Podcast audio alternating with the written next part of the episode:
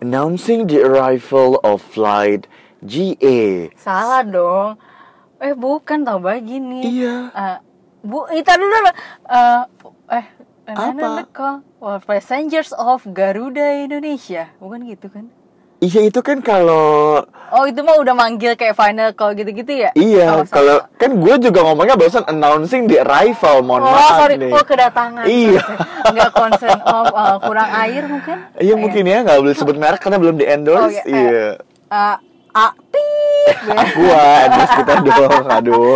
Aqua Belum juga mulai udah endorse endorse. Ades ya kan bisa ya Eh, Like minerale Ya nama Iya. Indonesia lanjut Lanjut. Jadi ini karena sebetulnya lagi ada lagi di, fenomena. di bandara kali ya ini statusnya banyak Anggaplah lagi di bandara ya, Oke. di parkiran di bandara gitu. Baik, aduh Ini fun fact ya buat kalian dengerin podcast gue sama Amei. Kita tuh sering banget bahkan most of the time kita selalu record podcast itu di parkiran. Jadi kalau kalian ngeliat mobil mesinnya nyala nih Tapi Iya. lama orangnya gak keluar-keluar nah, itu Karena kita. lagi recording, iya. Jadi jangan kita, tolong jangan diketok ya Iya, karena bikin kaget. gitu. Jadi sebetulnya kan memang me personally itu sempat merencanakan untuk mau jalan-jalan ah gitu kan, ambil day off bulan Januari atau Februari ini Ini gitu kan. semut ya di mobil lanjut Masih loh pembahasannya semut loh. nah, terus abis itu ternyata kan memang ke pending ya karena satu dan lain hal banyak kebutuhan juga dan Ah. ternyata begitu udah siap buat jalan Ternyata ada ini kan fenomena Isu corona. corona. Iya, jadi wah ini kayaknya mungkin harus nahan dulu deh sampai situasi sampai aman dulu Hmm. baru nanti liburan lagi gitu kan. Jadi karena kita oh gue mungkin ya bukan kita. gue menahan diri untuk liburan ke luar negeri atau pergi-pergi jauh-jauh. Hmm. Jadi lebih baik kita tuangkan saja pengalaman-pengalaman luar negeri sebelumnya ke podcast kali ini tetap di Celoteh bersama Bayu Ditama dan lagi-lagi sama teman gue. Ame Jamil Ih, akhirnya dia mengakui loh. pengennya eh, Bayu Bekti dan Ame Barens gitu. Oh iya. Amin amin amin amin amin. Amin amin paling amin ya. misterius, Mungkin eh, gue lebih cocok mungkin Bayu Hasan gitu ya. Ferdi Hasan. Iya. Atau Bayu Teti kali ya. Luar biasa. Atau Bayu Kuya. Anda tidur. Ya, bohong itu dosa. Bohong itu dosa. Kalau Anda lihat tapi Anda tidur. Kalau Anda lihat tapi Anda tidur. Kalau Anda lihat tapi Anda tidur. Iya. Malah lu sendiri Iya, yang terus terhipnotis. kayak eh, langsung nanya kan misalnya, "Eh, Bayu ke sini sama siapa sama teman terus dikorek-korek lah kamu suka nggak sama dia ya suka sih Mohon maaf ibu kayaknya dikit." penonton setia Uya Kuya ya. Luar biasa terus kalau misalnya dia ada yang nggak suka misalnya, oh kamu nggak suka sama dia apa yang kamu nggak suka misalnya Terus drama. iya terus misalnya kayak ada jalannya kayak gini gini gini coba dong praktekin lagi gitu kayak, model dia Terus jalan. mau aja lagi. iya terus udah bangun berantem Dalam hati gue kayak ya Allah nyari duit gitu-gitu amat Iya. gitu ya demi duit loh. Iya, dan lu merusak hubungan orang. Mohon maaf pas bangun tuh ya dia mah seneng Eh, aja. mohon maaf ibu percaya. Enggak sih, cuman kan Ya, ya, maksud nggak ya itu mah ya ya entah benar apa enggak, cuma kayak apa faedahnya kita juga nontonin orang berantem ya, Bo ya. Iya lagi lu lagi ngapain Eh, nonton eh, gitu gua tuh ya uh, mau nonton tuh pengen lihat fenomena. Jadi kita mau bahas Uya Oh, Kuya iya. apa bahas traveling nih? Hai Mas Uya. Endorse kita dong. Apa yang mau di endorse dari Uya Kuya coba? Eh, Aduh, Nah, Uya lagi. lu pernah gak sih Mei ada momen yang lu mungkin di bandara atau lu mau pergi ke luar negeri yang Ternyata. go internasional gitu? Iya, Agnes ya. Wih, dream, ya. dream big and make it happen. Iya sih. yeah. Baru nonton eh, videonya Agnes sama Mata apa Mata Najwa. Catatan Najwa X Agnes Mo. Keren kan? Keren kan?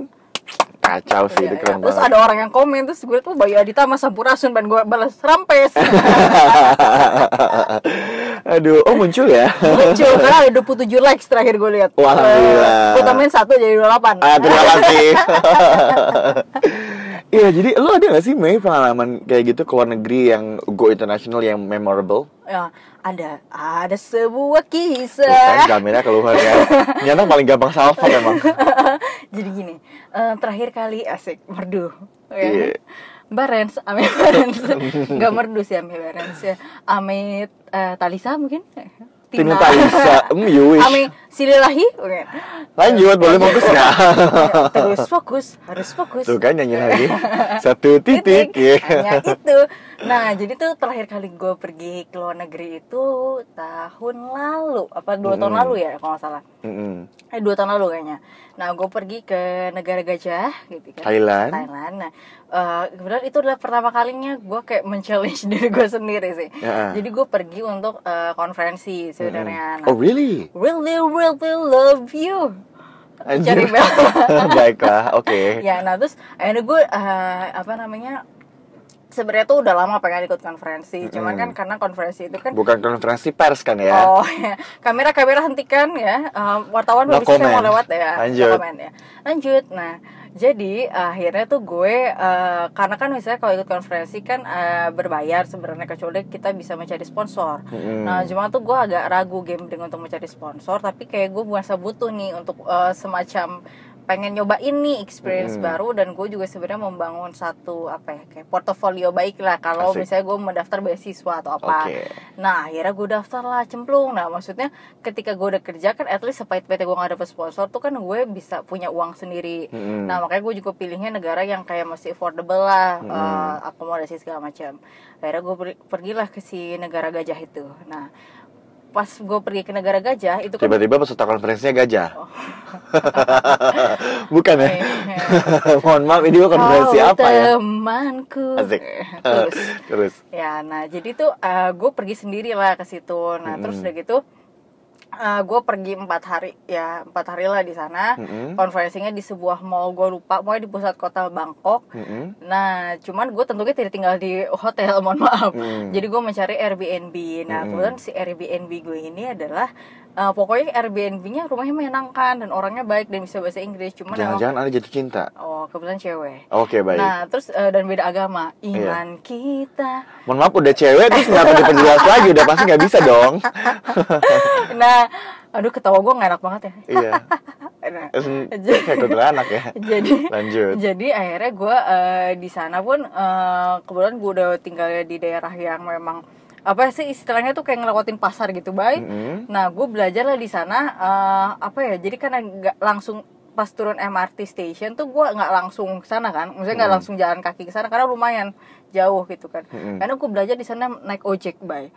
Oh, ada ojek ya di Thailand? Ada. Nah ojek ke Thailand itu bagus ya bay. Kalau opang-opang kan di sini kagak pakai eh, Argo. atribut. Nah Oh. dia tuh pakai pakai jaket oranye. Jadi kita udah tahu bisa mengidentifikasi ini motor-motor yang parkir tuh pakai jaket oranye tuh eh, Ojek. Nah jadi Oh. kalau gue eh, diajarin awalnya Apa sama tuh bahasa Thailandnya ojek? Rata tung tung tiang tung. Tatang apa tatang nah, nggak tahu lah gue. Terus? Nah, tapi awalnya tuh gue emang nanya ini rate-nya sekitar berapa ke rumahmu. Gue nanya si pemilik dan si ibunya juga ngebantu gitu Mm-mm. nawar. Oh jadi gue tahu sekitar 10 atau 15 baht gitulah. Mm-mm. Nah terus lucunya juga di Thailand itu rapih bay. Jadi ketika keluar MRT station nih kita udah langsung berbaris untuk antri ojek. Terus bahkan ada Oh bahkan ojek aja ngantri ya, kayak jadi, taksi ya? Iya, jadi siapa yang datang duluan dilayani terus ada yang ngordinir. Ya, ya, nah, nah, Oh, nah, ya silakan, wow. silakan gitu kan. Terus udah gitu ada daftar fotonya gitu, baik foto abang-abang ojek di situ. Oh kita bisa milih kayak biro jodoh ya? Nggak bilang jauh, cuma kayak identitas. Tapi mau nolak saya nggak bisa baca bahasa Thailand. Oh, Jadi iya, huruf-huruf Thailand saya nggak bisa baca. Nah, hurufnya sangat unik memang. Nah, eh, nah terus perjuangan gue ke sana kan Bentar, berarti 10 baht tadi itu kan biaya ojeknya. Heeh. Kalau di convert berarti sekitar 35 ribu ya? eh eh Kan 10. 3.500 nggak sih? Satu eh, bat? nggak tahu gue eh kayaknya nggak semahal itu eh, Apa gua- 500 ya? iya kayaknya murah deh baik 5 ribu doang naik ojeknya. eh lupa gue pokoknya sekitar segitu kali ya Ya, Lupa. nanti dicek sendiri ya Ah, berapa rate rupiah ke bat. dicek ya. Nah terus udah gitu eh, kan gue nanya lah, terus gue gimana ya caranya nyampe ke rumah si si Sam nama eh, host Hmm. Airbnb gue. Samantha? Ya, ah, apa- namanya nama Thailand sih nama Oh, iya, lupa. Nah terus akhirnya ya udah nih terus nama jalan-jalan di Thailand itu misal no no no no no no nah, nah itu tuh ada bahasa Inggrisnya gitu. Oh gitu. Mm -mm, jadi dia ngasih tahu ini ini gue selalu belum pernah ke Thailand jadi gue agak norak oh. nih sama cerita lo. Oke okay, nah cuma tuh waktu itu gue juga uh, agak susah karena mau menjelaskan eh apa ya? Oh, iya, wa- walaupun ada bahasa Inggrisnya tapi oh enggak enggak. Jadi gini, eh, case-nya adalah eh, Ini gue lagi menunggu sebetulnya Oh. apa faedah dari cerita Oh ini. iya iya sabar dong. Oke. Pak.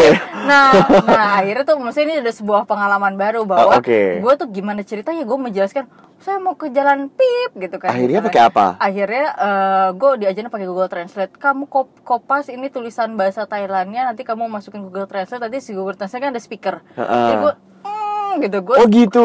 kasih tunjuk gitu. Mencet yang voice-nya. iya mencet si, abang speaker itu. Dia kan ngomong nah nah nah nah nah nah gitu kan.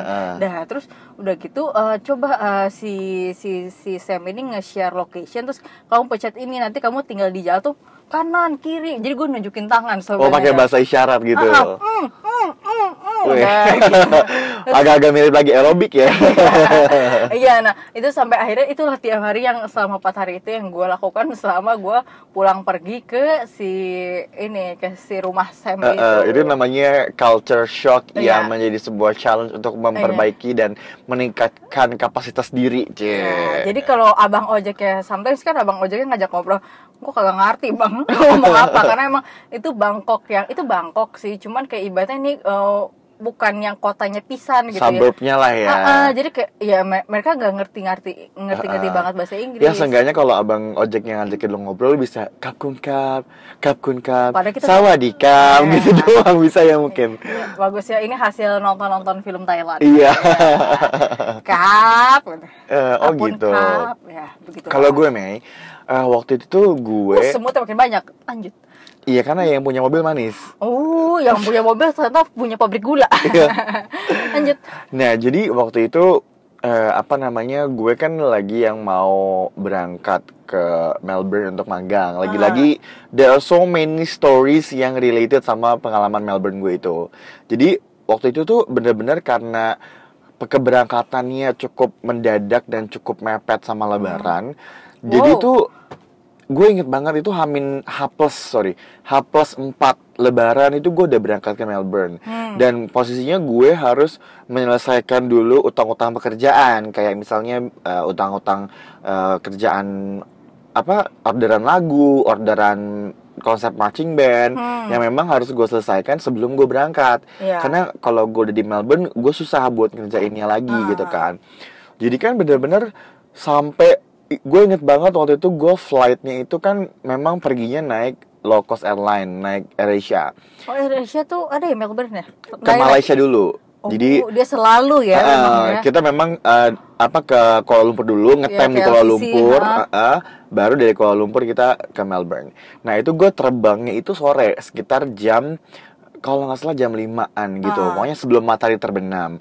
nah lalu abis itu gue itu hari Jumat Mei Hari Jumat berarti kan gue mesti Jumatan dulu kan Iya. Nah, keadaannya adalah karena gue mau pergi jauh dan lumayan lama, jadi Hmm. gue tuh majuin semua meeting-meeting yang harusnya dilakukannya H plus 7 atau H plus 8 lebaran, gue majuin semua sebelum gue berangkat, Ah. gitu kan. Jadi keadaannya adalah, Hektik banget dong. wah itu. parah, abis Jumatan jam setengah satu, gue pergi dulu meeting dulu. Jam 1 sampai jam setengah dua. Abis itu jam setengah dua gue pulang lagi ke rumah. Jam 2 sampai jam setengah tiga gue meeting lagi. Gue suruh ke rumah orangnya gitu kan. Dan itu emang belum beres packing dan segala macamnya. Singkat cerita Gue tuh baru berangkat ke bandara itu sekitar jam 3an Dari Bogor. dari Bogor dan itu gue udah panik banget. Gue udah udah sampai searching ini kalau gue beli tiket ah. baru Ah. bisa nggak ya? Gitu kan. Karena sebenarnya penerbangan ke Melbourne itu masih tengah malam gitu di Kuala Lumpurnya Ah, jadi Nah. lu bisa cari penerbangan Kuala Lumpur at least ya. Ah, ah, gitu kan tapi ternyata nggak bisa Mei karena tiketnya tuh terusan jadi kalau gue ketinggalan ketinggalan pesawat yang Itu dari Jakarta udah, ah. hangus lah sampai Melbourne gitu Wow. walaupun sebenarnya gue bisa naik penerbangan lain ke Kuala Lumpur dan nyampe sebelum penerbangan Melbourne berangkat gitu kan Hmm. wah itu gue udah deg-degan setengah mati udah gitu kan kalau ke Australia memang tiketnya sekalipun AirAsia tuh nggak murah Mei gitu kan How jadi much sih dulu? dulu kalau nggak salah pas gue berangkat ke Melbourne karena itu lagi lebaran Iya itu ya high season gitu ya itu eh, hitungannya kalau ke luar negeri malah jadinya low season Oh. karena orang pada mudik nggak pada liburan Ah ya masih jadi gue dapat ya. tiga setengah juta one way Wow. ke Melbourne Lumayan sih. gitu lumayan kan kalau normal tuh bisa 5 jutaan AirAsia gila nggak loh ke Melbourne Hmm, Nah. tapi itu jadi hitungannya murah dong. sebenarnya tapi kan kalau gue harus beli tiket baru lagi Ya lumayan. wow gitu kan secara gue juga butuh uang buat settling down di Melbourne ya Ah. gitu karena gue mau tinggal nah udah tuh akhirnya lu tahu apa yang terjadi Cing, cing. begitu gue eh, apa namanya Nyampe di bandara. nyampe di bandara terminal 3 itu namanya gue langsung loncat dari Itu nyampe Damri jam berapa? wah lima. kacau itu jam pokoknya itu di jam boarding Oh my god dan Udah internasional tuh udah time. panik banget kan karena panjang ya Boy. kacau lu tahu dong kebayang gimana gue paniknya ya karena Iya, udah juga boarding kebayang. time gue baru masuk gue baru turun Damri gue langsung loncat gitu ya dari Damri karena bokap gue nggak bisa nganter juga akhirnya si koper itu gue lempar dari bagasi Damri itu ke lantai ke aspal Hah? saking gue udah panik banget karena gue bawa kayaknya bawa dua tas gitu oh sorry gue bawa tiga itu, tas lu berarti tidak didampingi oleh siapa pun saat itu sendiri. Waktu itu tuh ada mantan pacar gue, Ha-ha. lalu ada nyokap gue sama ada adik gue. Tapi gue bener-bener kayak udah, aduh sorry banget ya gue buru-buru nih. Jadi lu nggak, mereka pun bingung mau bantu juga. iya, karena itu kan ya. itu bener-bener udah injury time banget kan Ah. nih. Udah gitu Oh, akhirnya, ada peng- panggilan kali ya harusnya. wah ya? Gue langsung lari gitu ya. Wow. Literally gue lari dengan bawa satu koper gede dan satu koper kecil plus tas ransel Hmm. dengan udah suitnya pakai sweater gitu-gitu karena lagi winter waktu itu di Aussie, di Australia. Dan itu gue lari gitu kan di mau check in Hmm. karena juga entah kenapa bodohnya gue tuh nggak web check in. Can you imagine that? Iya, iya, iya, itu panik parah. Nah, panik parah akhirnya gue masuk ke mbak-mbaknya. Terus eh, apa namanya? Dia bilang, "Mas, ini udah jam boarding." gitu kan dimarahin kan. Udah gitu kayak nggak bisa nih Mas saya bantu. Wah, itu gue beneran memohon-mohon, "Mbak, Iya, please, tolong Mbak, please." gitu kan. ah. Udah gitu ada dia ngecek, ya ampun mas ternyata penerbangannya lanjut lagi ke Melbourne ya, kata gitu. Iya mbak, ini connecting flight.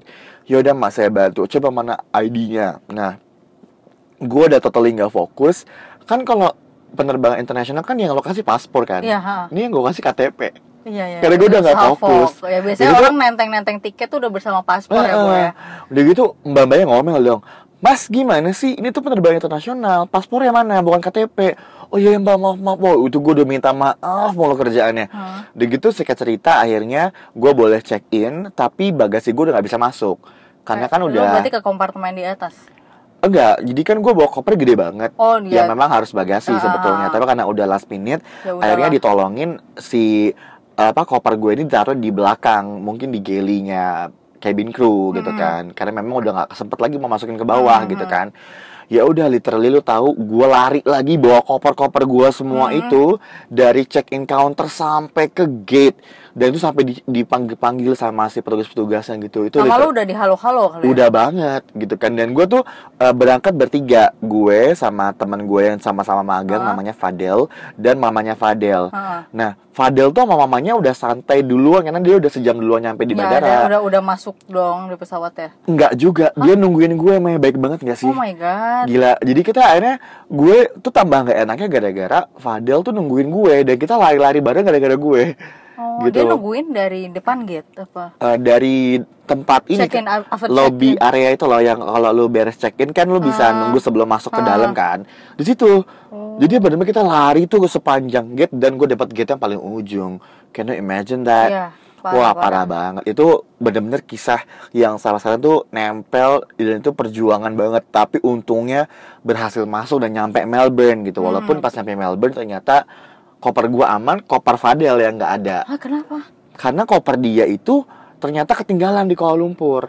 Jadi mbak-mbak check-in counter yang di Jakarta itu ngasih luggage tag-nya bukan connecting flight Kuala Oh Lumpur. Melbourne.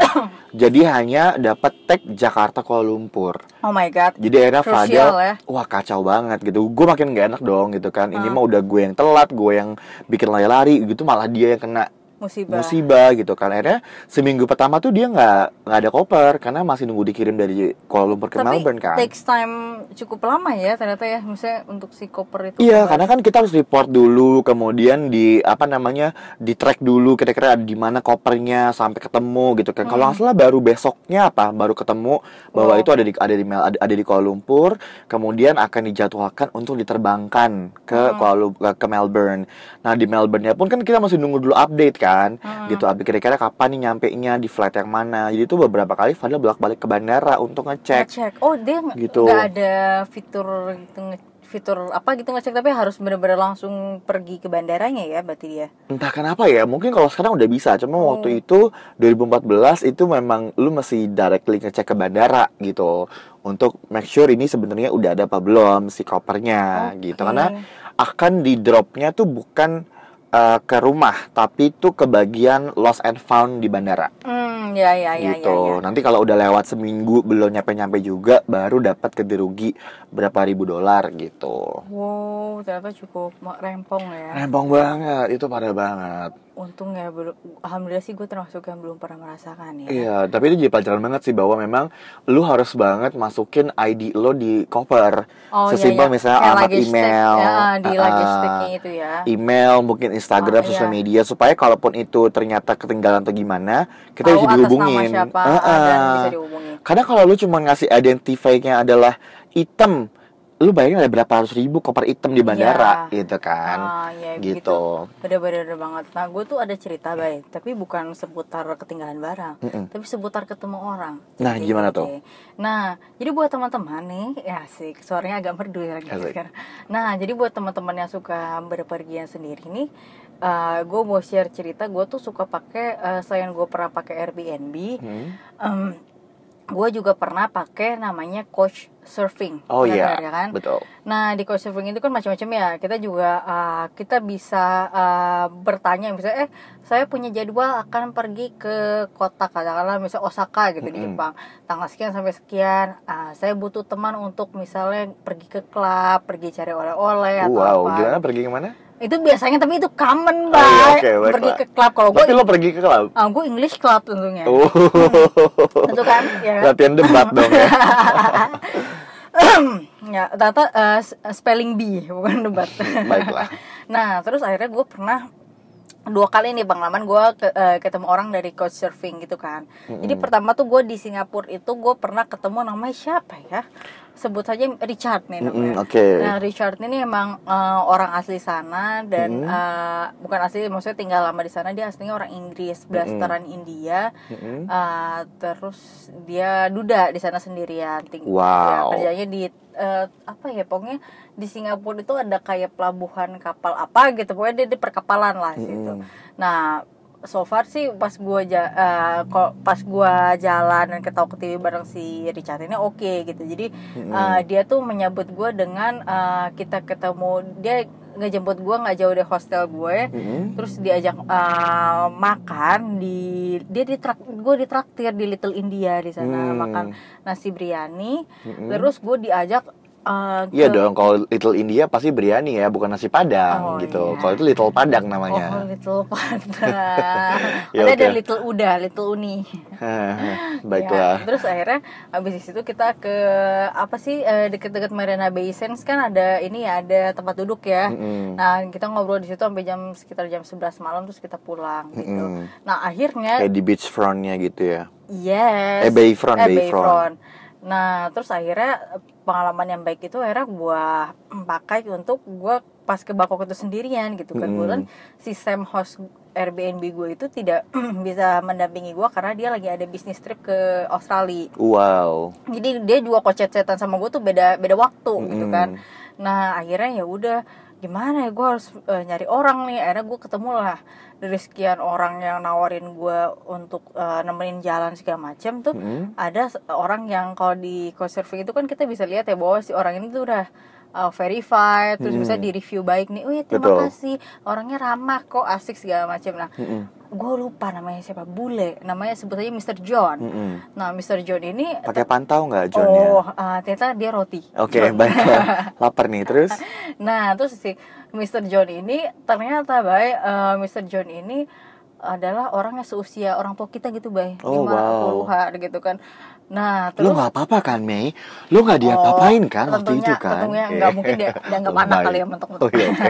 nah akhirnya tuh si gue ketemu si John. Terus eh, ya John ini eh, gue ketemu di MRT station terus kita naik umum beneran. Kalau tadi di Singapura itu dia bawa mobil. Mm-mm. nah kalau di sini tuh gue di Bangkok itu dia menemani gue dengan naik MRT Mm-mm. Nah kebetulan gue tuh tujuannya mau ke Wat Arun gitu kan. Si temple yang warna-warni terkenal itu kan. Betul. Nah terus kenapa gue minta temenin dia? Karena Wat Arun ini lumayan perjalanan tuh jadi nggak cuma pakai MRT jadi kan eh, di Thailand itu ada MRT terus ada BTS Mm-mm. nah jadi gue harus Bukan dari- BTS K-pop oh ya. iya oh mama Eh, ya, terus lanjut. nah terus jadi gue harus transit M- dari MRT gue transit naik BTS dari BTS gue naik lagi kapal Wow. jadi emang si river cruise gitu. iya jadi kayak tapi bukan kapal pesiar ya kapal biasa Ya oke ya, baik. ya. iya. nah jadi Kayak di Hong Kong gitu kali ya. Ya nah jadi ngelewati si sungai apa tuh yang terkenal ya Heeh. nah terus eh, Yang jelas bukan Sungai Ciliwung atau Oh. Cisadane gitu ya. iya bukan Citarum ya kan Lanjut. lanjut nah terus akhirnya gue nyampe lah ke si eh, Wat Arun itu nah Hmm. waktu itu cuaca emang mendung-mendung manja jam-jam 3 sore kali ya Oh, romantis banget kayaknya ya. Oh, sayangnya ceritanya tidak romantis baik karena sama kakek-kakek juga kan ya kan kek kek kek gitu kek ayo ke sini kek Gak apa-apa kan sugar daddy. Oh, ya Allah, sugar daddy. Sugar daddy. Sugar. Terus akhirnya gue ini baik. Nah, sepanjang jalan tuh sebenarnya si John ini cukup informatif ya. Dia Mm-mm. cerita tentang eh tentang banyak deh kayak misalnya dicerita tentang biksu. Gue baru Mm-mm. tahu ternyata biksu tuh kan banyak rulesnya gitu, Bay. Jadi kalau lu Mm-mm. baca rules rules pergi ke Thailand salah satunya tentang biksu kayak Mm-mm. lu tuh nggak boleh eh, apa ya cewek tuh nggak boleh duduk bersebelahan dengan biksu Oh gitu. misalnya. jadi Bukan kayak murim gitu kali ya. Iya mungkin gitu. Jadi kayak si si John pernah cerita, iya saya pernah di pesawat tuh sampai diinformasikan sama si awak kabinnya ya, Pak boleh nggak bapak tukeran? Kenapa? Karena Pindahin. iya karena ada cewek yang ternyata dia pas yakin duduknya sebelah biksu, Hmm. jadi nggak boleh.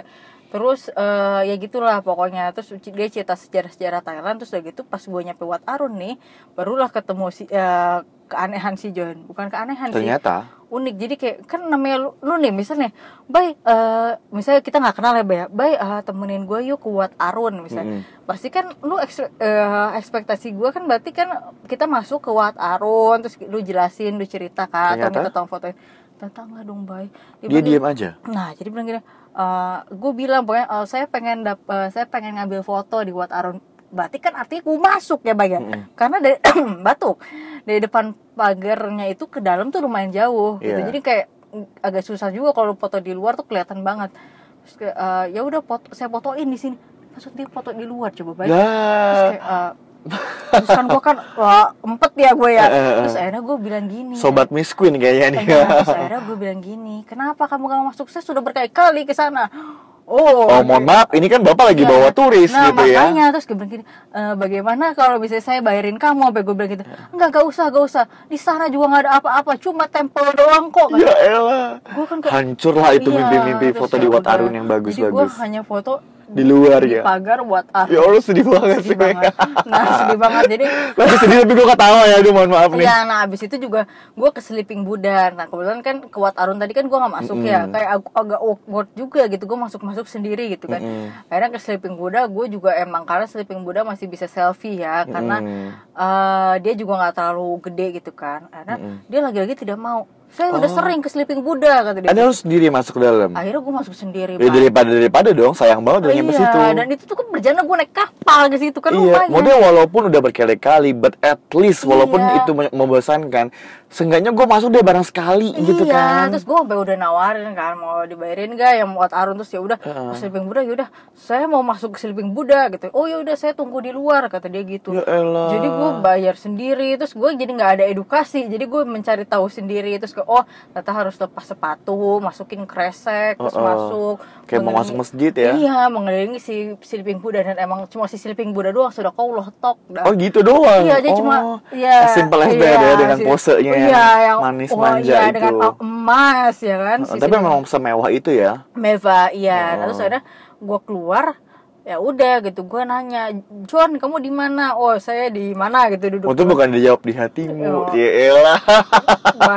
Orang sono kayak nggak gitu kali nak Beda jokesnya ya. in your heart Aja.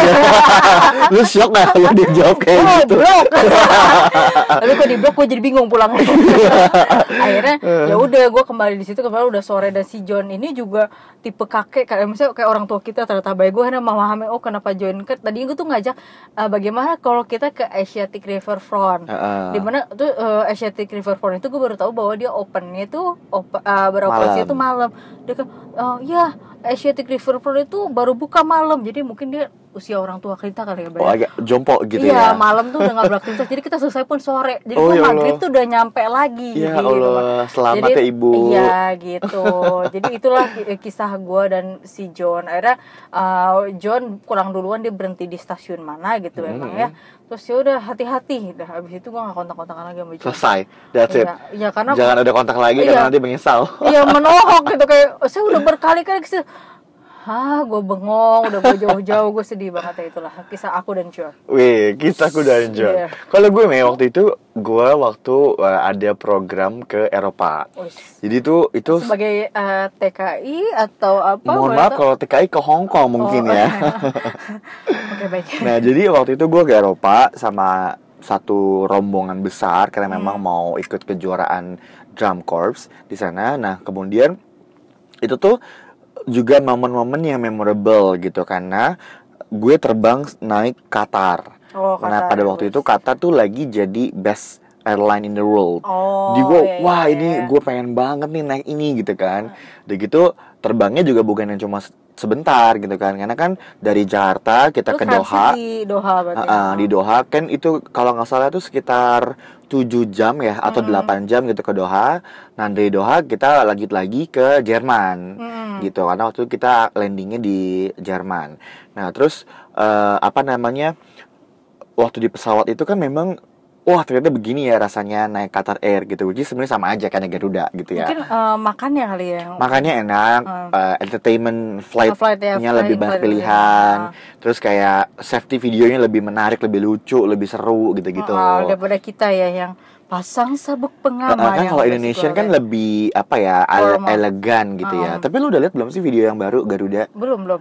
Jadi Lu udah dia- lama gua nggak naik. Oh iya, video yang baru itu dia mengangkat ini apa kayak misalkan ada- di Bromo, di mana gitu-gitu, gitu. video safety yang barunya Us. Garuda.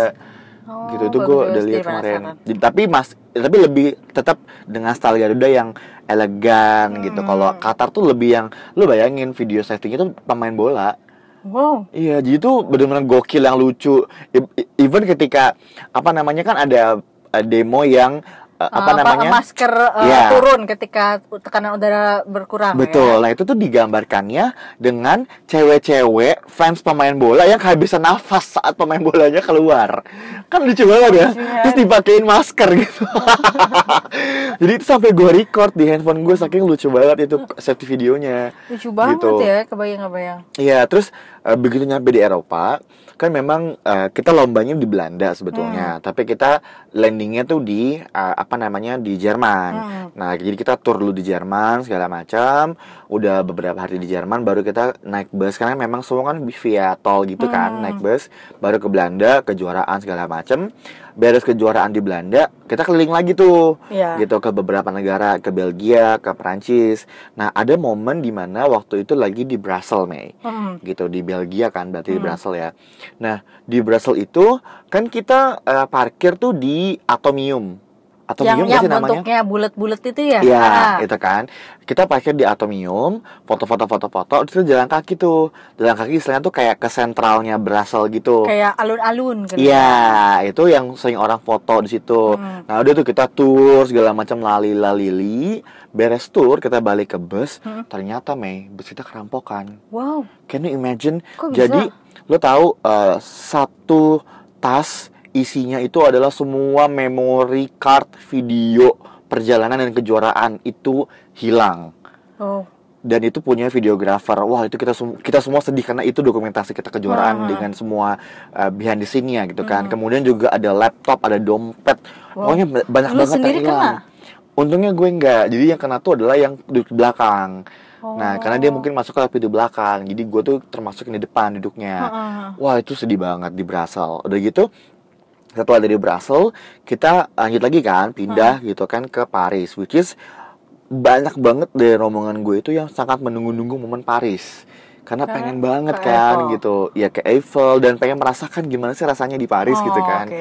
dan ternyata begitu nyampe Paris gue kaget ternyata gue nggak suka sama Paris. Kenapa? Karena ternyata pertama crowdednya mirip kayak Jakarta jadi kayak macet di mana-mana Ah. segala macam Nah, kan juga jalan-jalan Paris tuh kan nggak yang semuanya gede-gede gitu kan Ah. Mei banyak jalan-jalan yang kecil-kecil terus mungkin gue lagi sial aja kali ya karena pada waktu gue di Paris itu banyak refugees Mei Oh, Gitu. lagi ada satu isu kali ya mungkin. ya. Entah kenapa. Jadi itu di kalau lu jalan nih misalnya di dekat Eiffel atau di Champs-Élysées Ah. itu kan banyak toko-toko kan sepanjang jalan Hmm. kayak Orchard Road-nya gitu.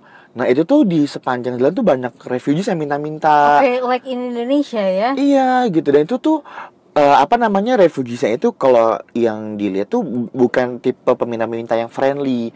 Jadi mereka kayak Maksa. maksa gitu kan. Oh. Udah gitu kalau lu di Eiffel, ini pasti yang udah pernah ke Eiffel juga tahu nih, banyak tuh orang yang jualan uh, gantungan kunci ya Ah. kan, merchandise. Bahkan mereka bisa bahasa Indonesia. Wow. Saking banyaknya orang Indonesia yang ke situ kali ya. Oh, Jadi keren, ini keren. murah, ini murah gitu kan. Gitu. Ayo beli, Mungkin, ayo ya, beli mungkin gitu. vocabnya sebatas itu. ya. Iya. Ini murah, ayo beli. Eh, eh, gitu. Jadi, nah itu orang-orang kulit hitam rata-rata. Cuma gue gak tahu mereka dari Mm. mana. Mungkin dari Afrika atau mana. Nah, tapi tuh eh, ada beberapa Orang. penjual, orang yang memperingatkan kita gitu. Jadi tuh di antara para penjual ada itu pickpocket. ada pickpocket yang modusnya adalah minta sumbangan. Oh, Nah, jadi, kayaknya eh, pernah nonton di TV nih. Terus Mm-mm, jadi dia bilang "Aduh, kita lagi lagi lagi lihat-lihat gantungan kunci gitu-gitu kan. Terus ada teman kita Iya. yang dideketin. Ah, ah. Nah, langsung dibilangin sama si itunya sama si penjual gantungan Iya, iya, kunci. Eh, teman kamu tuh hati-hati. Apa? Be careful, your friend, your friend, pickpocket gitu kan. Iya, iya, iya, iya. Nah, begitu di diiniin, kita otomatis manggil dong teman kita, "Eh, sini lo," gitu, bahaya gitu kan. Nah, dan tiba-tiba orang yang minta sumbangan itu yang awalnya manis langsung kayak marah-marah dong dan dia marah ke orang penjual kunci gantungan kunci yang Hmm. mem- memperingatkan kita gitu karena memang kayak ibarat kata lu tuh menggagalkan upaya gue mau nyuri Ah, iya, iya, gitu iya, iya, iya. itu membuat gue jadi kayak wah ternyata Paris nggak se-friendly itu ya gitu Iya. malah gue ngerasa lebih nyaman tuh di Jerman Uh-uh. kayak di Cologne kemudian di Aachen Itu seperti zaman-zaman gue belajar bahasa Jerman ya, belajar kota-kota Jerman. Iya. Karena gini nih, kalau di Jerman tuh mungkin juga karena pengaruh Pak Habibie atau nggak tahu gimana Hmm. gitu ya. Kalau mereka tahu kita tuh orang Indonesia, Respect. Wah kacau. Mereka tuh kayak wow, you're Indonesian gitu. Mereka sangat-sangat mengangkat kita dan Hmm. kotanya tuh kota yang damai, yang teratur, Hmm, iya. aman. Jadi enak banget Oh, enak banget sih. gitu. Dan juga ada cerita Mei waktu ini beda lagi nih. Waktu itu gue abis lomba juga, Ah. tapi di Shanghai. Oh, Ah sorry bukan lomba tapi kayak performing apa eksibisi gitu jadi apa tamu kehormatan Oh, gitu. ya, oke. Nah pas pulang itu kan dari Shanghai ke Jakarta tapi Direct flight. enggak itu via Kuala Lumpur karena gue naik Malaysia Airlines. Oh, kamu kayak seneng banget sama maskapai maskapai Malaysia ya? Karena waktu itu yang, yang murah Malaysia Airlines gitu ya. Karena waktu itu kalau nggak salah belum lama setelah Apa kejadian dan yang ini yang yang hilang itu yang loh.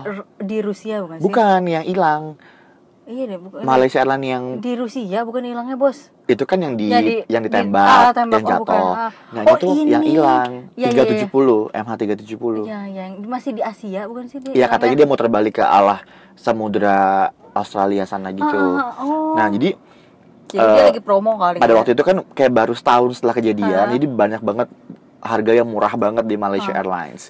Nah, akhirnya gue dapat tuh cuman kayaknya 5 juta pulang pergi deh. Oh, gitu. Dan itu lumayan. Malaysia Airlines tuh full service gitu, sekelas Garuda, apa pak pelayanannya Iya. gitu kan. Nah, jadi pada saat pulang, karena memang gue dapat duduknya itu paling belakang, jadi kan deket sama Geli kan, Jadi dapurnya, itu sebenarnya apa sih? dapurnya cabin Oh, crew, tulisannya tempat gimana? G E E L Y ya? G A L L E Y kalau nggak salah. Oh, geli. Gue juga lupa. Geli deh. Geli, geli, geli, geli. nah, jadi eh, pada saat udah beres service gitu kan, udah beres makan, si pramugarinya nanya gitu, eh kalian masih lapar nggak? Dia Oh bilang iya, gitu. nawarin produk. Enggak.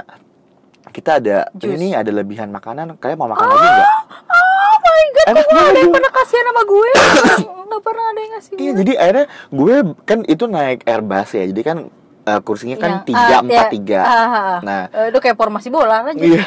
Akhirnya tuh kita berempat di tengah itu dapat semua dapat Ah, makanan tapi lagi. itu keberuntungan orang belakang kali ya maksudnya orang Ah. duduk deket dapur Soalnya gini Mei katanya temen gue yang kerja di airlines, Mhm. kalau makanan pesawat itu kan memang dia lebih asin dari yang di darat. Hmm, Karena, karena kan di udara itu kan tingkat sensibilitas kita tuh menurun, jadi butuh makanan lebih oh asin. ternyata ada ininya ilmunya gitu ada teorinya Supaya le- supaya tetap terasa tasty, Oh, jadi dibikin lebih asin iya, makanannya. um, menaikkan appetite juga kali ya Ah, ah, jadi kan sebenarnya para cabin crew tuh menghindari untuk makan makanan pesawat. Karena mereka kalau tiap hari kan nggak bagus juga kan. Hmm. Jadi mereka lebih baik makan bawa sendiri.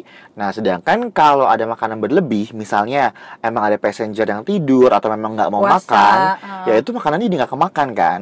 Dan karena itu sudah dengan tekanan dengan apa di atas udara, jadi Sebenarnya ketika udah nggak baik ya di bukan maksud gue ketika udah landing, Hah? itu nggak akan dipakai buat next flight, Ah, iya, akan iya. dibuang aja gitu. Oh, Jadi dari- sayang banget ya Hmm. banyak orang yang pengen makan Daripada seperti mau gue. bazir ya udah dikasih lagi aja siapa yang mau nih. Oh. Kemudian kita anak muda semua di belakang, dapat yang anak makan muda lagi. anak muda nih kelihatan lapar Dia memang perutnya karet. Oh, gitu. ngomong-ngomong soal kejadian naas nih tadi kan udah Bayu udah cerita banyak ya tentang kejadian naas gue ada sebuah kisah naas nih Mm-mm. boleh diputar back sound naas Ting ting ting ting ting. Yang di YouTube itu loh yang suka ada tiba-tiba black and white ada Enggak sound effect ya. apa sih itu kali ya nah jadi Terus? tuh gue waktu itu pernah ke Jepang zaman gue kuliah Mm-mm. bersama teman-teman gue Mm-mm. Nah, terus eh, jadi gue itu ke Jepang itu kan pertama kali gue landing di Osaka di Kansai. Mm-mm. Nah, terus eh, after sampai ke Airport Kansai, ah, Airport pink. Pink, kenapa pink? Kan kan saya temboknya banyak yang pink. Oh iya, ya waktu itu belum pink sih. Oh iya, oke baiklah. Lanjut. Nah, terus akhirnya gue nyampe lah di karena waktu itu memang eh, gue ambil paket dari Air Asia itu PP 6 juta. Jadi Hmm. itu PP 6 juta terus 6 hari gue tinggal itu di hotel. Nah, terus eh, ya abis itu gue nyampe di Osaka Mm-mm. sekitar berapa ya dua hari. Nah, hari ketiga tuh gue pergi naik Shinkansen ke Tokyo. Uh, seru banget. Iya, nah terus gue Cuma tiga jam ya?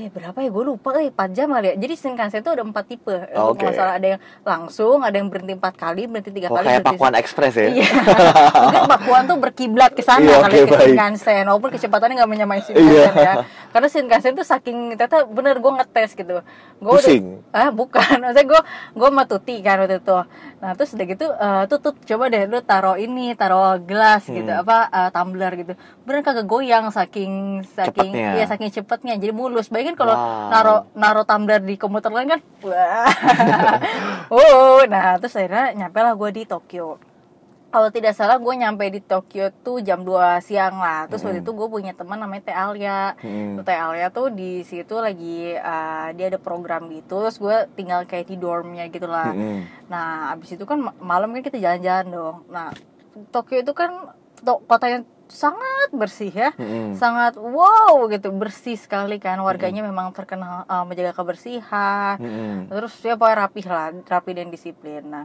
uh, amazed banget dong gue kan. Terus mereka tuh di sana pun kalau misalnya kita nyebrang tuh uh, mereka sangat meng- uh, sangat humanis jadi menghormati Hmm. kita jadi kayak truk segede gaban itu pasti akan dia akan ngerem gitu Hmm. jadi nggak akan ada apaan sih lo nyebrang lihat jalan dong gitu nggak Hmm. nggak akan ada yang ngegas ngegas gitu nah saking gue emes itu hari pertama dan kita lagi otw ke Tokyo Tower Mm-mm. Nah akhirnya gue jalan dong terus uh, ada ya adalah simpangan-simpangan gitu terus gue karena gue tahu ini kotanya aman untuk nyebrang jadi gue lebih fokus ke depan dong. Mm-mm. Nah terus di, di sebuah persimpangan setelah gue melewati beberapa simpang simpang simpang simpang nah terus gue lewat dong bay nyebrang lah dengan PD-nya lihat ke depan dong bos Mm-mm. tiba-tiba gue hampir kepleset bos Hah? eh gitu Kok mau kepleset?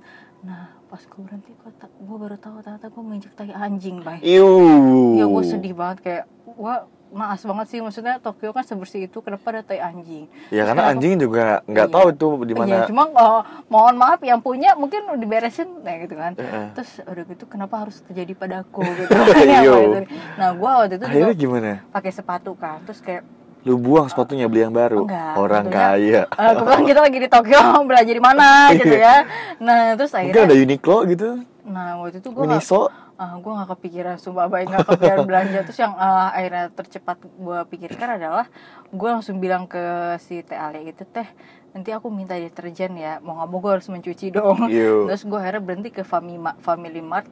Terus gue beli sikat gigi. Jadi eh, pulang ke sana eh, Tuti udah mandi TL udah mandi gua dua jam ngegosok. Ya Allah, sedih banget sih. sedih banget emang. Iya tapi kayak demi kemaslahatan umat ya. Tapi eh, itulah makanya hati-hati ya kalau berjalan ya. Nggak akan cuma lihat depan tapi lihat bawah. Karena kita nggak tahu ya namanya bikin kepleset tuh ada di mana aja. Gitu, tapi kayak eh, itu peristiwa yang menyedihkan tapi ya akan selalu kenang asli Asik, asik. Oke, ini kan lu udah pernah ke Osaka, udah pernah ke Tokyo, Ah, udah ah. pernah ke Jepang. Nah, mungkin kita juga harus bikin part 2 nih nanti dari Go International Stories, tapi khusus buat Jepang. oh, ya. karena lu juga udah pernah ke Jepang kan? Udah pernah, udah pernah ke Jepang. Jadi kayak kayaknya bakal ada banyak uh, momen-momen yang kayak iya tuh, iya tuh, bener tuh, bener tuh gitu kan. iya, iya, iya. Bisa jadi, bisa jadi, bisa jadi Iya, gitu kan. iya, berbulu, Berbu- iya, bergerak, iya.